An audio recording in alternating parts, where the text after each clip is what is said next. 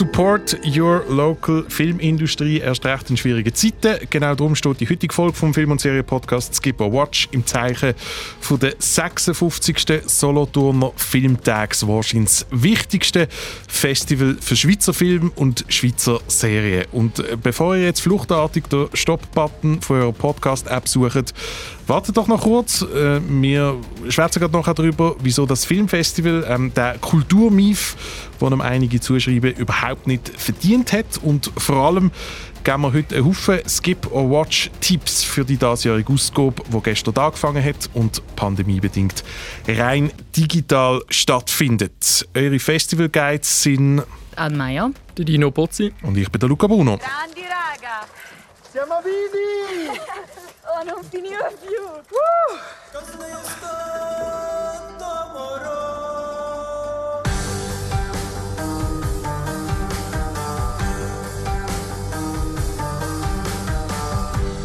Sind Sie erst mit? Du bist Allegra. Störe ich? Nein, nein, ich habe sie noch nicht erwartet. Das ein kurzer Ausschnitt vom Eröffnungsfilm Atlas, wo gestern die Weltpremiere gefeiert hat, aber natürlich nicht in Solothurn selber, sondern auf SRF 2 im Fernsehen. Und äh, bevor wir in der heutigen zweiten Hälfte unsere Festivaltipps für den Sofagenuss von der 56. Solothurner Filmtag abgeben, besprechen wir nachher gerade zuerst der Film. Als erstes müssen wir aber noch über zwei wichtige aktuelle News Stories aus der Film- und Serienwelt schwätzen, wo wir eigentlich schon letzte Woche hätten darüber reden. Ich hätte von dir vor allem an unbedingt einen Kommentar wählen, dass Sex and the City zurückkommt. Uh, ja gut, aber dann müssen wir eine ganze Folge Watch über das reden. Uh, ich hatte so viele Diskussionen, gehabt, wer Samantha wird ersetzen. Ich finde ja auch, also das ist dann so ein bisschen... Verdient das dann Begeisterung, wenn es nicht in Originalbesetzung zurückkommt? Die Begeisterung hält sich absolut in Grenzen, um das... Äh, also nein. Kurz, äh, kurz die Eckdaten. Äh, es ist bekannt gegeben worden, dass HBO Max, der Streamingdienst, wo, wo HBO, das ist der Originalsender, wo Sex and the City drauf gelaufen ist, irgendwann das Jahr eine neue Miniserie drehen wird mit dem Titel And Just Like That, Pünktli, Pünktli, Pünktli, wo die Fortsetzung sein wird von Sex and the City. Aber eben, Ando ist es so gesagt, ähm, von den originalen vier Damen ist Samantha nicht dabei das Mal. Ich finde es bizarr, weil Sex and the City ohne Samantha ist nur The City. Ja, eben, gell, schon. Also das Ähm, ist ja der einzige Sex-Positiv-Charakter von Nein, nicht ganz. Also Carrie ist ja auch um. Aber Aber Carrie hat doch irgendwie so nie Sex gehabt. doch, sicher. Carrie ist die, wo, wo also Carrie ist ja der Hauptcharakter und sie hat ja ihren Mr. Big und äh, aber doch doch. Und der Aiden, der der viel bessere Freund gewesen wäre. Ja, aber sie sie ist also nein, also Carrie hat auf jeden Fall auch viel Sex so. Shoutout an Jonas, I love you. Wir haben äh, sehr über das diskutiert und uns lange Spruchnachrichten äh, austauscht. So, wer jetzt Samantha könnte ersetzen. Und wir haben vor allem uns überlegt, ja, dass natürlich wird oder müsste es natürlich auch Woman of Color sein, aber das gerade im Bezug zum Charakter Samantha könnte problematisch werden, weil dann quasi die einzige Person von der, diesen vier, also nicht wirklich die einzige, aber die, die am meisten quasi mit Sexualität gelingt, ist dann eine Person of Color wäre und so weiter. Und das natürlich so in der Geschichte von der Darstellung von schwarzen Frauen und so weiter eben könnte das Problem sein.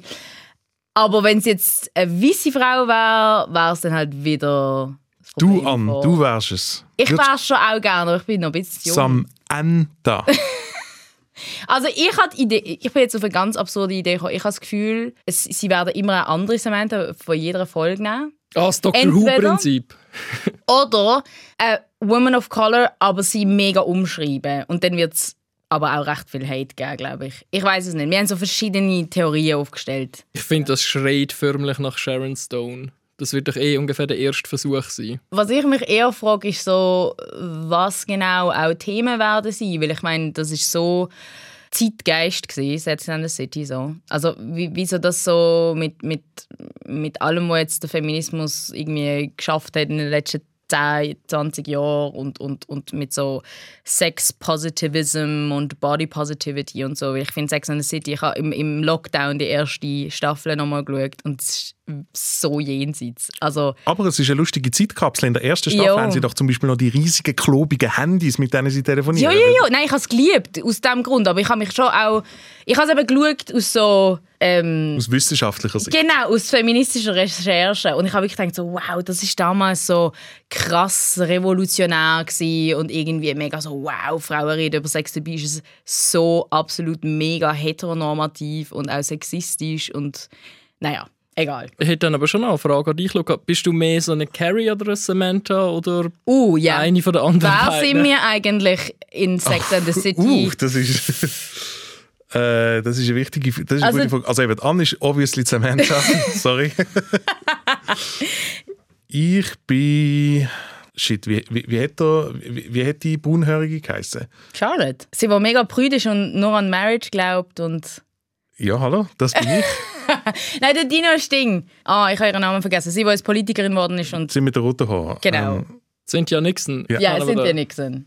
Ich bin, ich, bin, ich bin nicht Die Figur von ihr. intelligenteste, die Ich bin, ich bin nicht Figur für eure. Ja, ich aber- bin Cynthia Nixon. Ja, okay, aber du bist so die intelligenteste von uns. Das wage ich zu bezweifeln. Ich bin immerhin der Einzige von uns drei, der sich den Kopf grusig angeschlagen hat das Jahr wie er. Wer ähm, eine Idee für die neue Samantha hat, schreibt uns das skipperwatch.srf.ch oder kontaktiert uns gerade direkt auf Instagram at srfvirus. Dort wo ab und zu nette oder nicht so nette Kommentare reinkommen.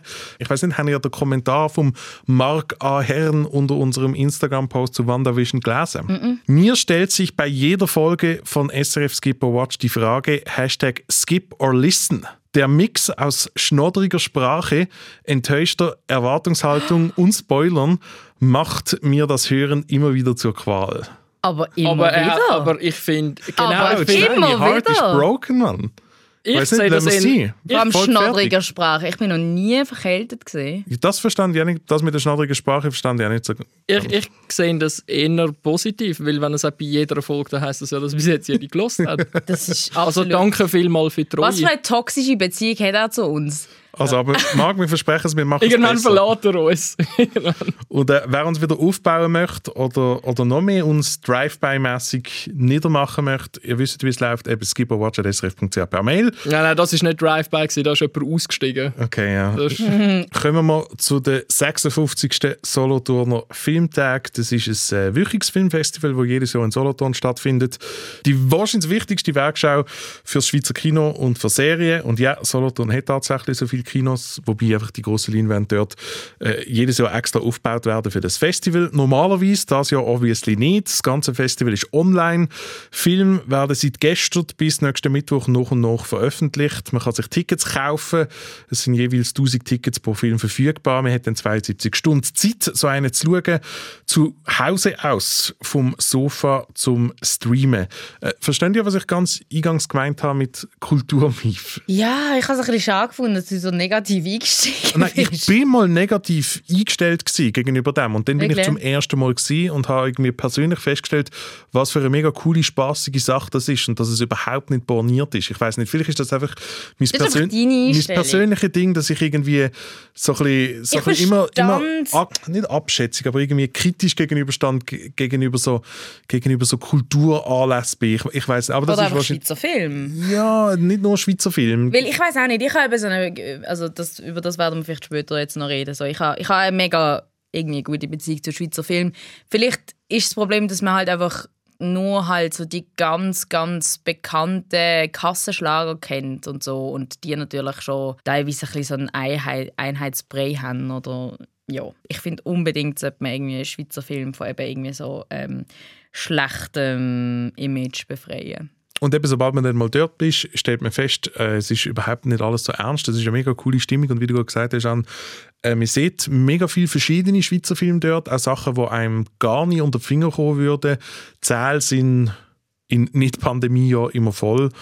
Und ich habe es immer jedes Jahr sehr, sehr toll gefunden, auch weil Solothurn irgendwie die perfekte Stadt dafür ist. Es ist alles so sehr, sehr kompakt in dieser Innenstadt Und Da, da würde ich bedingt zustimmen. Also ich finde auch, es ist total eine sympathische Sache. Es ist super unzwungen. Ich finde Solothurn eine extrem schöne Stadt. jetzt habe es ich gerade gefunden, es kommt ein Diss gegenüber Solothurn. Nein, nein, ich weiß auch mit welchem Dialekt ich da rede und dass ich da sowieso nur irgendwie eins, maximal eins Bein habe, wo ich mich darauf abstützen kann. Aber äh, wenn es um so Kantönli-Geist geht. Aber es ist einfach jedes Mal, und das ist das einzige Positive dieses Jahr, dass man halt jetzt einfach, das schade ist und man das nicht vor Ort kann geniessen kann, ist, es ist jedes Jahr gefühlt minus 21 Grad, wenn man dort ist. Letztes Jahr hat es sogar noch angefangen schneien irgendwann. Es ist Ja, wirklich es ist- wahnsinnig kalt. Ja. Also Gott sei Dank kann man sich in warmen Kinos Was ja mega lässig ist, wenn man in Kinos kann, aber wenn man halt irgendwie drei Stunden am Drehen ist, ist es so semi-lässig. Aber das ist jetzt für die Jammer auf höherem Niveau. Äh, ich finde, der Besuch lohnt sich definitiv, wenn ihr es dann schafft, Tickets zu kaufen ähm, und die App nicht abstürzt. Aber das ist eine Geschichte für ein anderes Mal. Wir schwätzen jetzt über einen Eröffnungsfilm.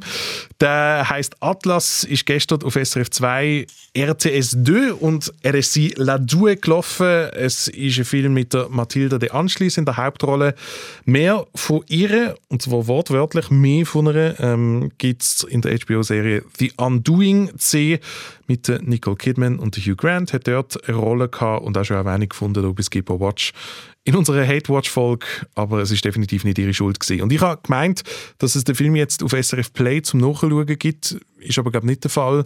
Man muss also entweder zurückspulen mit der TV-App oder sonst halt ein Ticket kaufen für einen Film, der online ist auf der Webseite von der Solothurner Filmtag. Äh, Dino, um was geht es in Atlas? Ähm, es geht um die Allegra, eine junge Designerin, Bergsteigerin und Kletterbegeisterte, wo man recht schnell im Film anfängt merken, die verarbeitet da gerade ein Trauma. Ähm, und zwar hat sie durch einen Anschlag drei Kollegen bzw. Kolleginnen und zwei Kollegen verloren, wo es im Atlasgebirge ähm, einen Gipfel erklommen haben in Marokko. Und der Film zeigt eigentlich so ein bisschen auf, wie sie das Ganze verarbeitet, auch davon, dass sie dann den Arad kennenlernt. Ein Musiker aus einer, glaube nicht spezifizierten Heimat. Das wird nie wirklich erwähnt, oder? Was ich so ein speziell gefunden habe. Aus Flüchtlingen an nie. Ja, das ist egal, über das können wir nachher noch eingehen. Ähm, und dann halt irgendwie mit dem Trauma kämpft und, und wieder so versucht, auf den rechten Weg zu kommen. Atlas, Skip or Watch? Skip. Äh, Watch im Fall. Ich, ich, ich würde auch eher auf, auf Watch tendieren. Also mit der Begründung, ich habe sicher schon schlechtere Filme gesehen, was jetzt nicht die beste Werbung Das ist immer das Gütesiegel, ja. Genau, ja. Aber ich habe irgendwie, er ist irgendwie nur 80 Minuten lang oder so. Und ich habe irgendwie noch schön gemacht gefunden und ich habe mich unterhalten gefühlt. Aber an, für dich ist es recht klar, Skip gerade gesehen. Hey, ich bin ähm, sehr begeistert eingestiegen und ich glaube, ich habe eine ähnliche ähm, Transition gemacht wie bei Pieces of a Woman, was ich in der letzten Folge äh, erläutert habe. Nämlich, dass ich wirklich am Anfang gefunden habe, wow, irgendwie, so etwas habe ich irgendwie noch nie gesehen, vor allem irgendwie im Bereich Schweizer Film. Es ist wahnsinnig schön gefilmt. Ähm, ich glaube nicht, dass sie alles in der Schweiz gefilmt haben, aber ähm, es sieht alles sehr schön aus. Und, ähm, Ich will unbedingt wieder mal nach Lugano. Ich Ja, habe ja. irgendwann sogar meiner Freundin mal noch geschrieben, von wegen, hey, hat es in Lugano wirklich so einen See und so die Berge im Hintergrund? Das sieht hure schön aus. Ja, also wir haben ja im Rahmen von unserem Worst of 2020 über so Arthouse-Klischees geredet. Und ich glaube, ich hatte das jetzt einfach noch zu fest präsent gehabt, weil ich jetzt einfach da wirklich ganz viel eben so Klischees äh, entdeckt habe. Unter anderem ein Tier, das absolut nichts mit der Handlung zu tun hat und dann am Schluss noch auftaucht. Der Dino hat so schön gesagt, ähm, damit äh, Film in äh, Locarno kann ins Rennen um den Preis gehen äh, muss irgendein Tier am Anfang vorkommen. Und das ist in diesem Film Unsere- nicht am Anfang, sondern am Schluss. Unser interner Podcast-Chat ist jedenfalls recht heiß gelaufen. Es muss, es muss ein Tier vorkommen, das nicht direkt etwas mit der Handlung zu tun hat. Dann, ja. Nein, aber also eben, ich, ich, ich habe den Film wirklich gerne haben, weil, wie gesagt, ich habe eigentlich eine sehr gute Einstellung gegenüber Schweizer Filmen, aber ich habe, ich habe, ich habe die ganze Storyline eben mit dem Mensch, wo, ähm, also mit dem Araber, habe ich einfach wahnsinnig problematisch gefunden, weil ähm, man hat, ich habe eben den Trailer nicht geschaut und ich habe auch nicht geschaut, ich habe keinen Inhalt gelesen und so weiter und bin einfach da eingestiegen und habe es sehr spannend gefunden, dass man, ich habe die ganze Zeit das Gefühl, gehabt, sie verarbeiten das Trauma, wo damit zu dass sie, dass ihre Friends oder so irgendwann abgestürzt sind, weil sie am Anfang ganz viel Narben und ähm, geht in die Physio und man weiß irgendetwas ist passiert. Ähm, sie ist, sie ist ganz fest verletzt und dann irgendwann äh, wir sehen sie die ganze Zeit im Jetzt quasi und ganz vieles ist ähm, sind Flashbacks. Das hat mich eben das irgendwie genervt. Aber wirklich, Genau. ich habe das, ich habe das irgendwie eben eigentlich noch interessant gefunden. Ich habe es zuerst cool so gefunden, gemacht aber es, es geht halt immer so ein bisschen hier und her. Es Mhm. erzählt äh, die Geschichte, was vorher passiert ist mit ihren Freunden und die noch am Leben sind Mhm. und die Geschichte, die nachher passiert ist und wechselt. Und irgendwann habe ich gefunden, Mhm. hat sich ein bisschen, obwohl eben der Film noch irgendwie 80 Minuten lang ist, hat sich irgendwie die Geschichte vor dem Unfall hat sich ein bisschen totgelaufen. Relativ Also ich schnell. bin mega erstaunt, Tino, dass du das ein Watch findest, weil ich habe das Gefühl, ich habe gerade das, was dich an so, also das, was ich so raushöre, was dir an gewissen Filmen, die wir jetzt so schon besprochen haben, genervt hat, habe ich in diesem Film eben wirklich mega fest gesehen. Eben so die super obvious Symboliken, auch cringeworthy Sachen. Also ich möchte das geschehen mit dem, also ich habe mit euch über das reden, weil also ich finde das mega problematisch, dass auch als irgendwie so ein Symbol von das Andersartige dort steht. Also das, das ist auch, dann habe ich im Nachhinein in so einem Inhalt äh, irgendwie gelesen, dass sie irgendwie wie jetzt Angst vor allem, womit irgendwie keine Ahnung, im Maghreb oder so zu weil das dort passiert ist- und er kommt aus so einem Land, aber es wird nicht mal spezifiziert. Also wenn er, Das, äh, das, ja. also wenn's wenigstens, wenn er wenigstens aus Marokko wird kommen und er würde irgendwie, irgendwie in einer Szene sagen, ich bin aus Marokko und dann würde sie das irgendwie dämlich, aber ich habe das zusammen, ich bin irgendwie, Ara, ich bin aus Marokko. ich habe das mega weird gefunden. Ich habe das irgendwie Er ist jetzt nicht gerade unbedingt die dreidimensionalste Figur. Ja, gewesen, das ist-. Eben, Das würde ich ich, finde ihn sehr objektiviert. Also, dass, Das- man, das dass ist- das in Bezug zu einem männlichen Charakter kann sagen Wir ähm, können fast sagen, er ist ein weiterer Berg, den sie muss überwinden muss.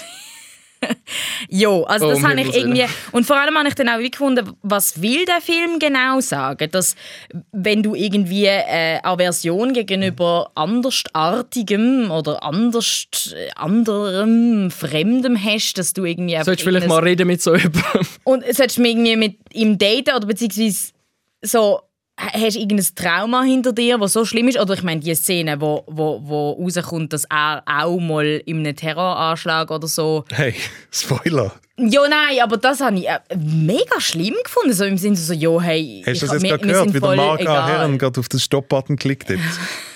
Ich verstehe nicht ganz, was, was äh, der Regisseur da möchte erzählen. Und ich habe es irgendwie befremdlich gefunden. Findet ihr es weird, dass das Ganze auf, auf einer wahren Begebenheit basiert? Das habe ich irgendwie auch recht komisch gefunden. im Fall. Ist, ist das so oder ist es inspiriert? Also es ist inspiriert, aber einfach der okay. Terroranschlag hat stattgefunden Ah, und es gut, sind Tessiner gestorben. Ja. Nein, ich, Ja, aber nein, dann, eben das mit dem, das hast du Dino letztes Mal beim, bei, bei Pieces of a Woman, das Ganze mit dem Heilungsprozess und so. Ja. Und dann, dass sie am Schluss dann eben auf den Berg klettert. Also, das ist ja, Ja, ja, das ist- mega, mega obvious Ja, ja, und mega, ist- mega klischiert und schon tausendmal gesehen. Das, das ist, natürlich ist das Klettern an und für sich natürlich, könnte man jetzt auch sagen, irgendwie eine recht müde Metapher fürs wieder oben nachkommen. ja, und Berge Aber- und Gitarre und so. Und, Oud, bitte. Das ist keine Gitarre, das ist ein Oud. Entschuldigung.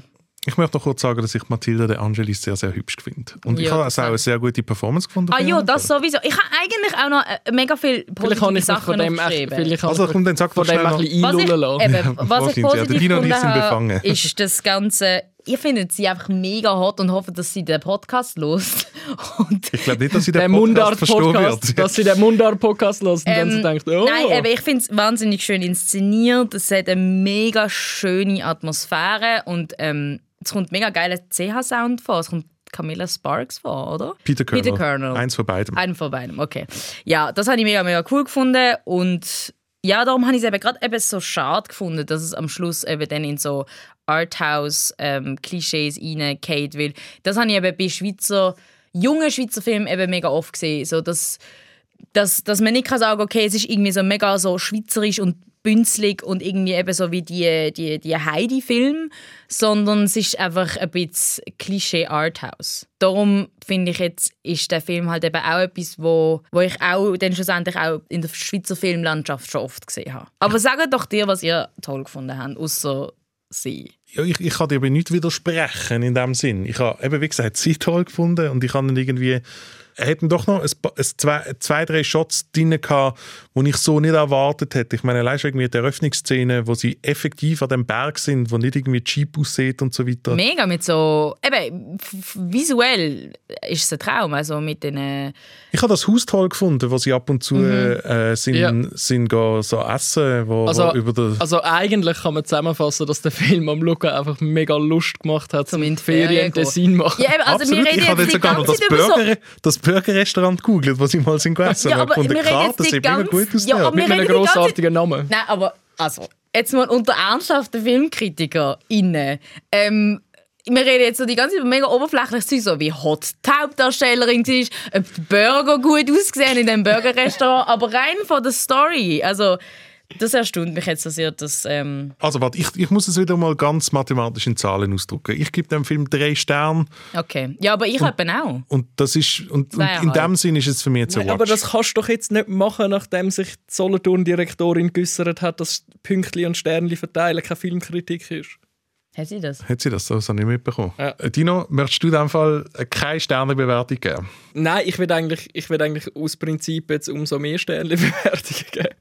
Nein, ich, ich habe im Fall, ich finde das alles mega legitim. Äh, ich persönlich habe jetzt so die Zeitsprünge und so eigentlich habe ich so ein bisschen das Empfinden gehabt, dass das dem Film wahrscheinlich eher hilft, weil jetzt ja storytechnisch sonst nicht mega viel passiert. Mein grösstes Problem ist echt so ein bisschen mit der Figur von ihm gsi, dass das so recht schnell mal abgehandelt worden ist, ähm, dass ja eben ah, er hat da auch einen Terroranschlag miterlebt. Man findet nie wirklich raus, warum er genau gut, das kann man dann irgendwie so zusammenzählen, wenn man will, wa- warum er genau geflüchtet ist. Man weiß nicht, wo er genau her ist und so. Und das habe ich so ein bisschen, so ein bisschen schwierig gefunden und auch so ein paar andere Figuren irgendwie, also auch ihr Vater, der dann einfach irgendwie so als Konsequenz von dem Ganzen irgendwie total rassistisch wird oder sich in seinen rassistischen Tendenzen bestätigt fühlt. Aber ich habe einfach, ja, ich habe irgendwie so die zentrale Darbietung von ihr einfach wirklich recht so interessant gefunden, weil, halt, weil sie halt recht viel auch macht, ohne zu reden und ich immer, dort bin ich vielleicht ein, bisschen ein einfaches Gemüt, aber ich immer irgendwie so Schauspielleistungen, so, wo nicht der Haufen geredet wird und trotzdem viel überkommt, einfach irgendwie noch noch gerne haben, mir das noch beeindruckt, wenn, das, wenn man das gut anbringt. Und jetzt nicht nur, weil sie gut aussieht. So gut sieht sie jetzt auch wieder nicht aus. Doch, doch. Doch, tut sie. Ich finde euch gerade ein bisschen schleimig im Fall. Ihr habt einfach Angst, dass all die Leute, die in Solothurn jetzt nicht irgendwie... Ihr wollt einfach... Nein, nein, ich diss noch Oh einmal. nein, nein, nein. Ich- Wart, warte wart, was der, wart nur ab, was der Luca und ich nachher über einen Okay. Film noch zu sagen haben. Äh, es gibt noch mehr zu sehen an der 56. Solothurner Filmtag. Über das schwätzen wir gerade anschliessend. Zuerst aber zu unseren Must-Watches von der Woche. Oh, sorry, ich bin jetzt irgendwie Äh, im Kopf warte, ich überlege mir, überleg mir jetzt schnell etwas. Brasil. Brasil ist immer noch Prime Video, Film von Terry Gilliam, äh, Zukunfts äh, s- s- Horrorszenario, total weirder, dystopischer, extrem verstörender Film, wo aber auch unglaublich unterhaltsam und lustig ist. Cool, ich habe auch eine Prime-Video-Empfehlung, aber nicht etwas Altes, nicht ein Film aus den 80er Jahren wie Brasil, sondern etwas ganz Neues, und zwar One Night in Miami. Der hat letztes Jahr zu meinen absoluten Favoriten gehört, eine Verfilmung von einem Theaterstück über eine fiktive Nacht in Miami, in der sich ähm, in den 60er Jahren der Muhammad Ali der Malcolm X, der Soulsänger Sam Cooke und der Footballspieler Jim Brown in einem Hotelzimmer treffen und dort über Gott und die Welt schwätzen. Es ist ein wunderbares Kammerspiel mit fantastischen Schauspielern und großartigen Musikmomenten. Der Leslie Odom Jr. spielt Sam Cooke und ist einfach nur mega. Also ich hoffe wirklich, dass das für mindestens mal eine Oscar-Nominierung für ihn lenkt. Er ist äh, letztes Jahr am Zürich Filmfestival gelaufen, auch einer von meinen besten Kinomomente vom Jahr gewesen. und ich bin mir nicht hundertprozentig sicher, ob das genauso gut funktioniert, wenn man das daheim schaut. Drum mein Tipp bei diesem Film erst recht irgendwie das Zimmer dunkel machen, Handy in ein anderes Zimmer legen. Der und dann- Anna Leute wegen dem Beamer. ja, oder das. und, ähm, und, und dem Kommen Film äh, die, die volle Aufmerksamkeit schenken. Mein Tipp One Night in Miami. Ich habe wirklich super gefunden.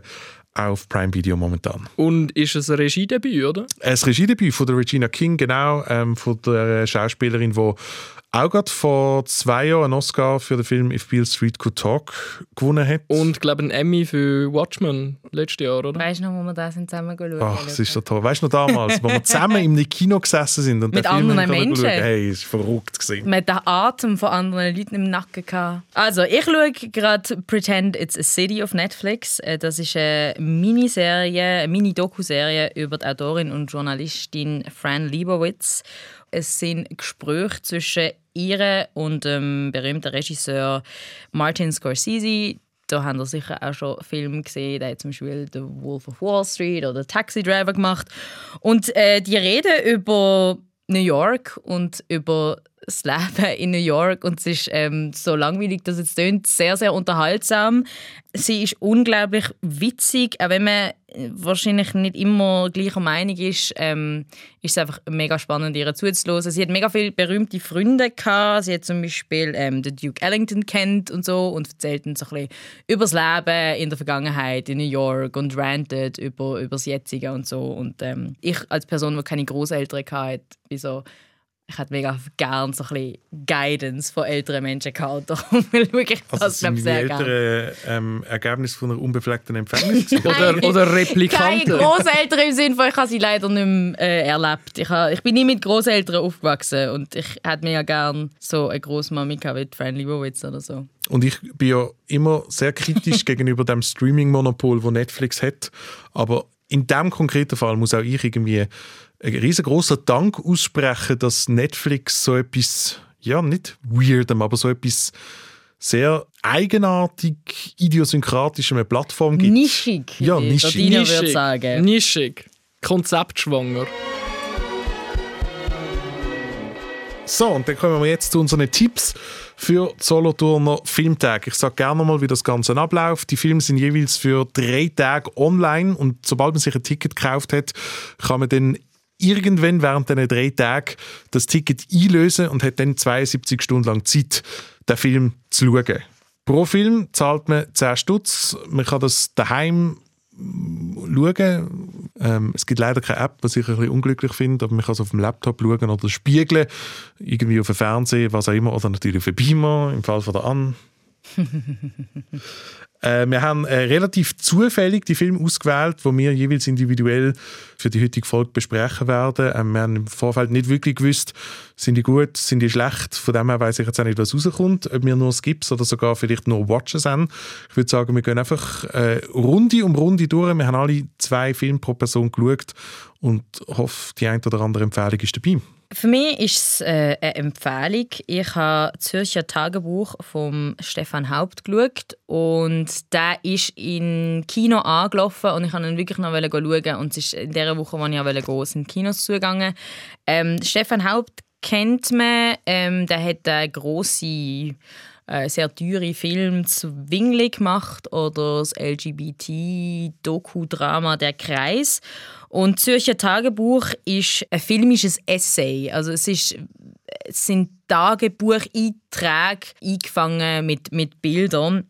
Der Stefan Haupt hat zwischen 2016 und 2020 alles, was ihn beschäftigt hat, eigentlich äh, aufgeschrieben und das mit ähm, Interviews mit Menschen aus seinem Umfeld ähm, gemischt. Er interviewt auch seine Kinder, PolitikerInnen und es geht um ganz viele große Fragen. Ähm, er lebt selber in Zürich und ähm, erzählt, wie eigentlich Zürich so ein perfektes Beispiel halt ist für so eine westliche Welt, wo ganz viel ähm, Ambivalenz herrscht und ja, es sind viele Themen, wo man sich natürlich irgendwie selber auch damit beschäftigt und so, aber mir hat der Film irgendwie recht gepackt. Ich habe mich recht in diesen Gedanken können, ähm, ich habe mich in diesen Gedanken sehr selber gesehen, also so Stadtentwicklung und Thema Klima und Thema Konsum und so weiter. Und Obwohl du Baslerin bist.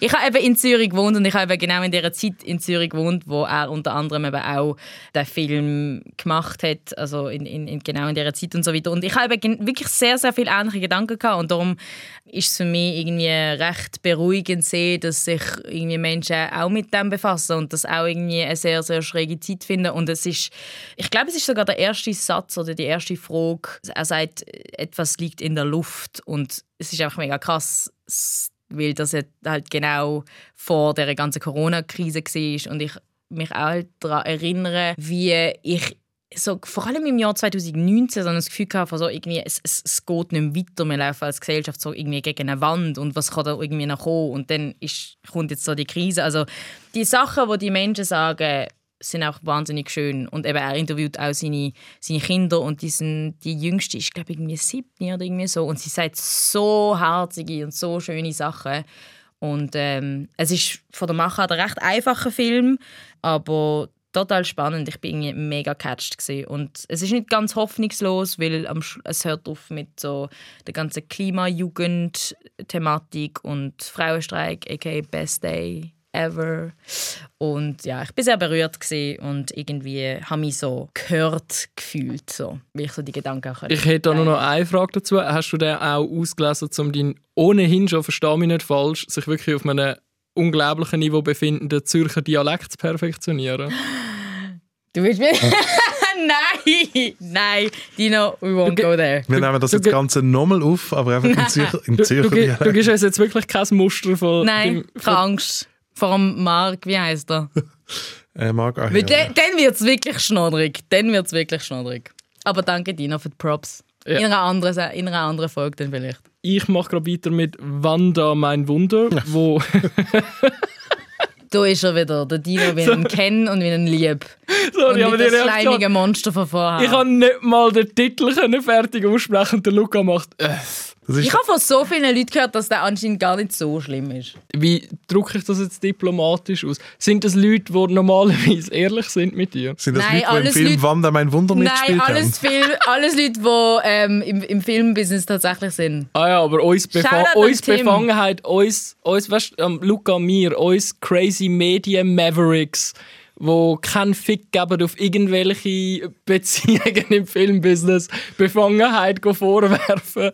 wie wir Atlas als Watch betitelt haben. Okay. Äh, äh, es geht um eine polnische Haushälterin und Pflegerin, die von einer reichen Goldküstenfamilie engagiert wird, zum Putzen, Aufräumen, alles Mögliche und sich aber auch um den bettlägerigen Patron von der Familie zu kümmern. Er hat dann aber auch so, sagen wir mal, business-motiviertes Verhältnis mit dem und wird schwanger von ihm und dann überschlägt sich alles so ein bisschen. Und es ist von mir dann, falls man es noch nicht rausgehört hat, doch eher ein Skip. Ich habe den Film im Zusammenhang mit dem letztjährigen Zürich Filmfestival gesehen, wo noch der Eröffnungsfilm sogar war, oder? Ja, ich kann, ich kann fairerweise mal sagen, ich habe auch dort schon gesehen. Es gibt ihm auch ganz klar ein Skip. Die Familie, die im Zentrum von diesem Film steht, fühlt sich einfach zu keiner Sekunde an wie eine Familie. Plus, ich, ich komme nach wie vor nicht aus, für welchen Tonfall der Film geht. Ich habe es dir das letzte Mal gesagt, es ist für mich so Succession ohne Gags. Ja, es, es möchte so eine Dark Comedy sein, aber es hat literally keine Jokes. Das wird dann halt auch recht sentimental, so gegen den Schluss. Ganz viele Fragezeichen habe ich, nachdem ich den Film gesehen habe. Ich verstand auch nicht, wieso es in diesem Film um eine Familie geht, die an der Goldküste wohnt aber dann hat man zum Teil nicht Schweizer Schauspieler castet und unter ganzen Film in Hochdeutsch müssen filmen. Ich finde das super Stub. Ja, der Goldküste redet man eben nicht Zürichdeutsch. das weißt du. Ich wollte gerade sagen, Goldküste, das ist doch deine Hut. Das ist ja vor allem meine Hut. Ja. Ich bin wirklich im Ghetto von der Goldküste aufgewachsen und hatte es sehr hart gehabt mit meiner Mutter, die diverse Hunde-Yoga-Salons betrieben hat und meinem Vater, der für Privatgrundstücke Helikopterlandeplätze entworfen hat. also, Wanda mein Wunder, eher ein Skip. Ähm, ich möchte gerade auch noch einen von meinen zwei Filmen erwähnen, der auch ein Skip ist. Und zwar ist das der Film Love Cut. Das ist ein Spielfilm von zwei Regisseurinnen. Äh, eine hat an der ZHDK studiert in Zürich, die andere ist effektiv in Zürich geboren, wohnt aber seit 2011 in Wien. Und genau darum spielt der Film auch in Wien. Ist theoretisch könnte man sagen, ein österreichischer Film, weil es sind auch nur österreichische Schauspielerinnen und Schauspieler dort, aber eben ist eine Schweizer Regisseurin plus finanziert von den üblichen Verdächtigen, was in der Schweiz heißt entweder Mikrokulturprozent oder von der SAG, was in dem Fall jetzt äh, Mikrokulturprozent ist. Äh, es ist ein Film über sechs Teenager. Es sind drei Bärli, ähm, wo mehr oder weniger nur Sex im Kopf haben. Es gibt zum Beispiel ein Bärli, wo so eine OnlyFans-mäßige Seite entdeckt und dort ihre Sexvideos aufladet. Dann gibt es ein anderes Bärli, wo Sex nur über Skype hat, sich aber noch nie in echt gesehen hat und es ist noch literally zwei Minuten klar, dass der eine von diesen zwei im Rollstuhl ist und sie sich darum noch nie in echt gesehen haben, etc. Ich weiß nicht, ich, ich, muss ehrlich sagen, ich habe generell Mühe mit so Teenager-Filmen, weil ich finde die sehr oft sehr schnell, wie soll ich das sagen, ich finde sie ein bisschen boomerig. Ja, ja, ja. Versteht ihr, Mega was ich schnell. meine? Also, Also, es ist ist immer immer so ein bisschen so- super schwierig. Ich glaube, Film über Teenager sollten nur Teenager machen. Was halt sehr schwierig ist, weil Teenager kaum können laufen Ja, Shots fired gegenüber Teenagern. Nein, aber ich meine, ja, es ist außer irgendwie der äh, Xavier Dolan oder so, der irgendwie mit 12 oder so seine ersten Film gemacht hat. und, es und einfach- halt irgendwie einfach auch selten das Netzwerk haben, um mehrere hunderttausend Franken ja, zusammenzubringen, aber um das ist Film immer halt das Problem, wie gerade Jugendsprache und so weiter verändert sich so schnell, dass so, ich meine, Also würdest du sagen, es war nicht so lit? Gewesen? ich weiß nicht mal, ich weiß nicht mal, ob Lit inzwischen noch Lit ist. Eben, das, Also, ist, das ist das Problem, Das ist dass halt Punkt. oftmals und so Filmemacher, die zum Teil auch noch jünger sind, vielleicht erst irgendwie Anfangs 30 oder so, das Gefühl haben, ah nein, ich bin ja nicht so weit entfernt von dieser Generation und kann. Doch, mit diesen litten Dudes aber, abhängen aber, oder so. aber für einen 15-Jährigen macht es wahrscheinlich keinen Unterschied, ob du 30 bist oder 60. Vor allem, ich, ich- ich kann mich eben auch noch daran erinnern, wenn ich so Filme als Teenager geschaut habe und wirklich mega cringed habe, weil ich auch denke, also, das ist nicht so, wie wir reden. Aber der Witz ist eben, das ist nicht mal irgendwie wirklich das Problem in Love Cut. Ich finde, die Schauspielerinnen und Schauspieler sind sehr gut castet und es wirkt durchaus recht authentisch. Auch der Dialog habe ich jetzt gefunden als alte Person, aber dann ist irgendwie einfach so, so ein das Problem gewesen, ich habe es einfach nicht wirklich, ich finde Teenager nicht so interessant, glaube Oh doch. Äh, ich s- sucht, by the way, äh, Big Mouth. Auf, äh, Es ist grossartig, Ja, aber das ist etwas, ich finde, das ist, das ist etwas anderes. Apropos. Duke Ellington. Apropos du Gellington, da- da- die Person ist so präsent gerade bei mir im Fall. Ich, ich weiß nicht, ich habe ich hab einfach irgendwie geschaut und gefunden, die üblichen Themen, so die, die übersexte Jugend und so weiter, das habe ich einfach irgendwie nicht so interessant gefunden. Er ist, er ist auch wie, wie Atlas sehr schön gemacht, sehr schön gefilmt, aber eben, ich, ich, ich kann nicht wirklich weiterempfehlen. Und wer ein positives Porträt von der heutigen Jugend will sehen, kann auch einfach The Gentleman von Guy Ritchie schauen. Ja, aber es geht lustigerweise. Ich habe irgendwann an deine Kritik zu den Gentlemen gedacht, dass es eben so ein bisschen in das abdriftet, so von wegen, ja, sie sind nur am Handy, alle Teenager sind oberflächlich und so weiter. Ich habe übrigens so eine generelle Frage in der Runde. Irgendwann in diesem Film, was ich oftmals in so Teenager-Filmen sehe, ähm, gehen sie in ein verlassenes Gebäude, dort gehen Sachen demolieren. Das sehe ich so oft in Willst dieser du mir Art sagen, das hast du nicht gemacht? ich wollte euch fragen, haben ihr das gemacht? Oder habe ich da wir in dem Fall haben etwas dort verpasst? illegale äh, veranstaltet. Wir haben die nicht demoliert. Das ist Freiraum, Mann. Was machen die? Einfach so ein bisschen Scheiben einschlagen und so, das habe ich Nein, nie gemacht nein, in meinem Leben. nein. Ich habe schon Scheiben eingestellt, aber nicht mehr verlassen. Das macht ja keinen Sinn. Du, du, bist, einfach so durch die Nachbarschaft gelaufen und hast bei ein paar Häusern die Scheiben eingeschlagen. ich meine, in einem H&M Scheiben einschlagen macht ja Sinn. Aber in einem verlassenen Haus... Also hallo. Das, das, wird, das wird ein guter Soundbite. Ja, nein, mit einer H&M Scheiben einschlagen. Macht ja Sinn. Nicht, dass ich das gemacht habe. Also, Love Cut, es gibt von mir und das ist auch ein Film, der irgendwie 90 Minuten lang war und sehr lange 90 Minuten sind. Also, wer es vielleicht noch nicht weiss, 2021 ist das Jubiläumsjahr vom Frauenstimmrecht. Das wird 10 Jahre alt, gefühlt. Äh, nein, es wird äh, 50 Jahre alt, was aber immer noch sehr, sehr jung ist. Und, Kein ähm, Grund zum Feiern eigentlich, sondern wirklich, Ja, wirklich. eine riesengroße Shame für die Ein Schweiz. riesengroßer Shame. Ähm, ich werde auch in einem kleinen Theaterprojekt, by the way, dabei sein, wo genau das Thema aufgreift. Ähm, Profi da Schon wieder am Pluggen. ja, du hast mal gesagt, ich würde zu wenig auf das eingehen, wo, wo man mich so kann sehen und so. Es ist ein schwieriges Jahr. Ja, wir wissen jetzt, als wir können an irgendwann in irgendeinem Theaterstück sehen. Ja, in es irgendeinem ist auch so. Es ist jetzt mal irgendwann Juni. mal wieder öffnen Es hätte eigentlich müsste literally in zwei Wochen sein, weil äh, das Jubiläumsfest am 7. Februar ist. Aber es ist jetzt verschoben worden auf Juni. Äh, hoffen wir, dass das äh, dann stattfindet. Aber ähm, das ist jetzt auch nicht wichtig. Es gibt gerade mehrere äh, Filme, die so ein bisschen ja, im, im Rahmen von dem Jubiläum so im, im Fokus stehen, beziehungsweise es gibt sogar äh, ein Spezialprogramm, Filmpionierinnen 1971 bis 1981, also äh, Film von FilmemacherInnen, die nach dem Frauenstimmrecht, nach der Einführung vom Frauenstimmrecht ähm, Film gemacht haben. Und ich kann über zwei Filme reden, die äh, sich ein bisschen ähm, ja, mit dem Thema beschäftigen. Das eine ist «De la cuisine au Parlement», Edition 2021, weil der Film hat es schon mal gegeben und es ist jetzt wie so eine neue Version davon. Es ist ein Doku über den harzigen Weg von den Frauen in der Schweiz in die Politik. Es geht ganz fest eben auch ums Frauenstimmrecht, aber auch um andere Themen. Und es ist eine sehr klassische Doku, aber man lernt sehr viel. Das, was du an anderen Dokus mal ähm, kritisiert hast, dass nichts erklärt wird, ist hier nicht. Äh, es wird sehr vieles erklärt. Ähm, viele Sachen sind auch so ein bisschen Repetition, aber ich habe es sehr angenehm gefunden, ähm, nochmal irgendwie einfach so eine einfach so eine gute Geschichtsstunde über was in den letzten 100 Jahren alles passiert ist und einfach mal sich wieder mal ein bisschen vor Augen führen, was das für Frauen sind, wie die haben müssen kämpfen.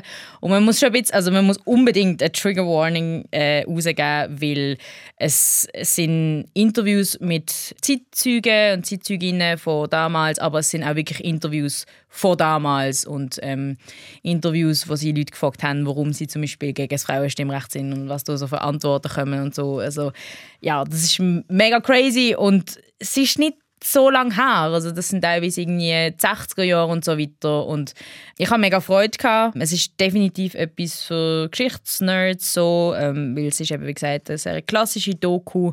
Aber ich finde, man sollte sich unbedingt mit dem befassen, gerade eben das Jahr. Was man auch kritisieren es ist sehr äh, weisse Doku. Es werden ja hauptsächlich oder fast nur weisse Frauen interviewt, was ich sehr schade finde, weil es gibt zum Beispiel eine von der ersten Frauen im Parlament ist äh, Woman of Color gewesen, Tilo Frey. Die wird zwar erwähnt, aber ähm, sonst wird nicht wahnsinnig darauf eingegangen. Antirassismus in Bezug, in Bezug auf Feminismus ist am Schluss noch so ein, ein Thema, aber ja, das kann man so ein bisschen ähm, kritisieren. Es, die ganze LGBTIQ-Plus-Community ist auch nicht wirklich präsent. Dafür ganz viele schöne Bilder vom Frauenstreik. Ich hatte dann sehr viel Pipi in den Augen. Gehabt. Und der zweite Film, den ich, habe, ich will nicht sagen empfehlen, weil ich ihn noch nicht gesehen habe, aber ich weiß, um was es geht, weil ich das Buch dazu gelesen habe, ist «Die illegale Pfarrerin». Das ist ein Film von der Christina Capretz, das ist eine Historikerin, die äh, ein dickes Buch über ihre Großmutter geschrieben hat. Die ist nämlich die erste Pfarrerin in der Schweiz gesehen und ähm, das klingt ja ein bisschen äh, konservativ, aber sie ist zum Beispiel eben sehr fest so für die Liberation von Sexualität von der Frau. Sie hat sich mega eingesetzt dafür, dass Frauen auch zum Orgasmus kommen und so. Es ist eine mega spannende Persönlichkeit. Was in der Kille sicher gut ankommt. Ja, und eben, und das, was halt einfach mega cool ist an diesem Buch und der Film ist halt eben auf der Basis von diesem Buch, ist, dass sie die, die, die erste Pfarrerin, die hat ganz, ganz viel Tagebuch geschrieben und die hat wirklich alles pingelig genau eigentlich ähm, dokumentiert, was ihr so passiert ist und auch eben so Zeitungsartikel von eben Gegnern ähm, von ihr oder eben das Frauenstimmrecht ist dort eben auch ein großes Thema, weil sie sich auch sehr für das Frauenstimmrecht eingesetzt hat und so weiter. Und ähm, ja, wer sich äh, im Rahmen von dem Jubiläum möchte mit beeindruckenden Frauen in der Schweizer Geschichte ein bisschen auseinandersetzen, kann ich auf jeden Fall die zwei ähm, Film empfehlen. Das eine ist ein langer Doc-Film, eben «De la Cuisine au Parlement», und das andere ist ein kürzerer Doc. Äh, ich möchte gerade schnell anschließen mit einem sehr, sehr guten Doc-Film, den ich gesehen habe, und zwar einen von Jean-Stéphane Braun, der vor längerer Zeit schon einen meiner liebsten Schweizer Doc-Filme gemacht hat, «Mais im Bundeshaus». Ähm, dort ist es um Politik gegangen, den findet ihr unter anderem auf Play Suisse. Jetzt hat er einen neuen Film am Start, der «The Brain» heißt und dafür fünf Neurowissenschaftlerinnen und Neurowissenschaftler über neue Erkenntnisse rund ums menschliche Gehirn ausgefragt und vor allem auch, wie weit wir technisch sind, mit äh, Computer das Hirn irgendwie können. Dann sieht man zum Beispiel eine Restaurantbestellung, die via AI gemacht wird, ohne dass es gegenüber merkt. Ist mega, mega creepy, aber auch sehr, sehr interessant, was in, in diesem Forschungszweig alles momentan stattfindet. Aber äh, es geht auch ums Kommunizieren mit Menschen im, im Locked-In-Syndrom, also wo nach einem Unfall äh, quasi gefangen im eigenen Körper sind. Das Hirn funktioniert eigentlich noch mehr oder weniger perfekt, aber die Kommunikation mit den Muskeln funktioniert einfach gar nicht mehr. Das heißt, die Personen können eigentlich einfach nur stumm da liegen und mit der Hilfe der Neurowissenschaft werden eben Sachen entwickelt, dass die Leute trotzdem irgendwie können mit der Außenwelt äh, kommunizieren ich weiß, es ist recht unwahrscheinlich, ähm, dass, dass der Film irgendwie mal in die Fänge von Netflix kommt, aber ich habe das Gefühl, wenn der Film auf Netflix wäre, würde der ein mega Erfolg sein, so im, im Stil von Social, Di Mhm. ähm, Social Dilemma. Weil es ist so ähm, eigentlich ein komplexes Thema, aber sehr, sehr verständlich erklärt, sehr, sehr unterhaltsam gemacht. Und ich einfach mega, mega viel Aha-Moment gehabt. Ich habe es hure interessant gefunden, aber es ist auch nicht verkopft oder irgendwie zu wissenschaftlich. Also es ist sehr, sehr verständlich gemacht, das Ganze. Man kommt sehr, sehr gut raus. Es ist äh, sehr, sehr genießbar in dem Sinn. Das ist also meine unbedingte Empfehlung. Ich habe das ein mega Watch gefunden. Ich bin hure begeistert gewesen. Ich habe irgendwie schon nach fünf Minuten gemerkt, oh shit, das interessiert mich gerade mega fest und es interessiert mich, wie es gemacht ist. Äh, es interessiert mich, was drin vorkommt. Es ist wirklich ein super Dokumentarfilm. Kann ich also nur wärmstens empfehlen. Läuft jetzt im Rahmen von diesen Solothurner Filmtagen auch als Weltpremiere. Ähm, ich habe gerade gemerkt, das ist sehr schön, dass bei meinem zweiten Tipp, und das ist wirklich ein Tipp, dass wir recht viele Anschlusspunkte hatten, weil wir haben ja über Jugendliche geredet, die Sachen kaputt machen. Wir haben das Thema Zürich gehabt. Und mein zweiter Tipp wäre der Doc-Film «Der Spitzel und die Chaoten» von einem Urner Filmemacher namens Felice Zenoni, wenn ich das richtig im Kopf habe. Dort geht es eigentlich primär um die Jugendunruhe und Krawall im Jahr 1980 in Zürich und was die zur Folge haben, sprich dass die Gründung von dem autonomen Jugendzentrum, ähm, wo dann auch wieder zugemacht worden ist, weil das auch alles nicht so optimal gelaufen ist, wo dann dazu geführt hat, dass es eben ein Dynamo gegeben hat oder auch eine rote Fabrik in Zürich, was jetzt wahrscheinlich wieder alles sehr Zürich-spezifisch ist, aber ich glaube, das hat ja wahrscheinlich in anderen Städte in der Schweiz wahrscheinlich zu der Zeit auch nicht gross anders ausgesehen. Es war einfach sehr interessant, gewesen, mal die ganzen Hintergründe zu sehen und er unterhaltet sich dann eben, wie der Titel schon sagt, unter anderem mit einem, mit einem ehemaligen Polizeispitzel, wo die ganze Bewegung unterwandert hat und äh, diverse Exponenten von der, von der Jugendbewegung im Jahr 1980. Unter anderem auch der Freddy Meyer, wo uns ich wollte gerade sagen, unsere älteren Zu Zuhörerinnen und Zuhörer, aber ich weiß nicht, ob, ähm, ob das ob wir irgendwie noch so präsent sind bei Leuten, die sich an Sendungen erinnern, die 1980 im Schweizer Fernsehen gelaufen sind. Ich weiss es noch, es gestern gewesen wäre.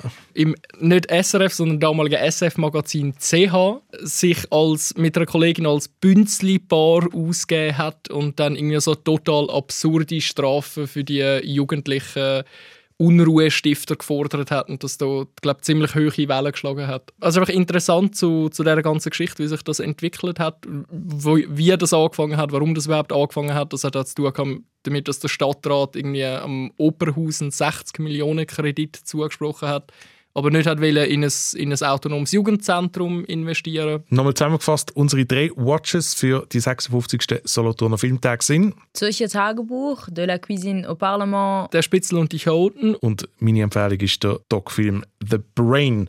Die Filmtage gehen noch bis am Mittwoch, falls ihr eine Entdeckung gemacht habt an der Solothurner Filmtag, euch auch per Zufall in etwas reingeklickt habt oder äh, sogar ein ganzes Review schicken wollen, lasst es uns wissen. skipperwatch.srf.ch auf Instagram at srfvirus oder don't be shy, schick uns eine Spruchnachricht 079 909 13 33 via WhatsApp.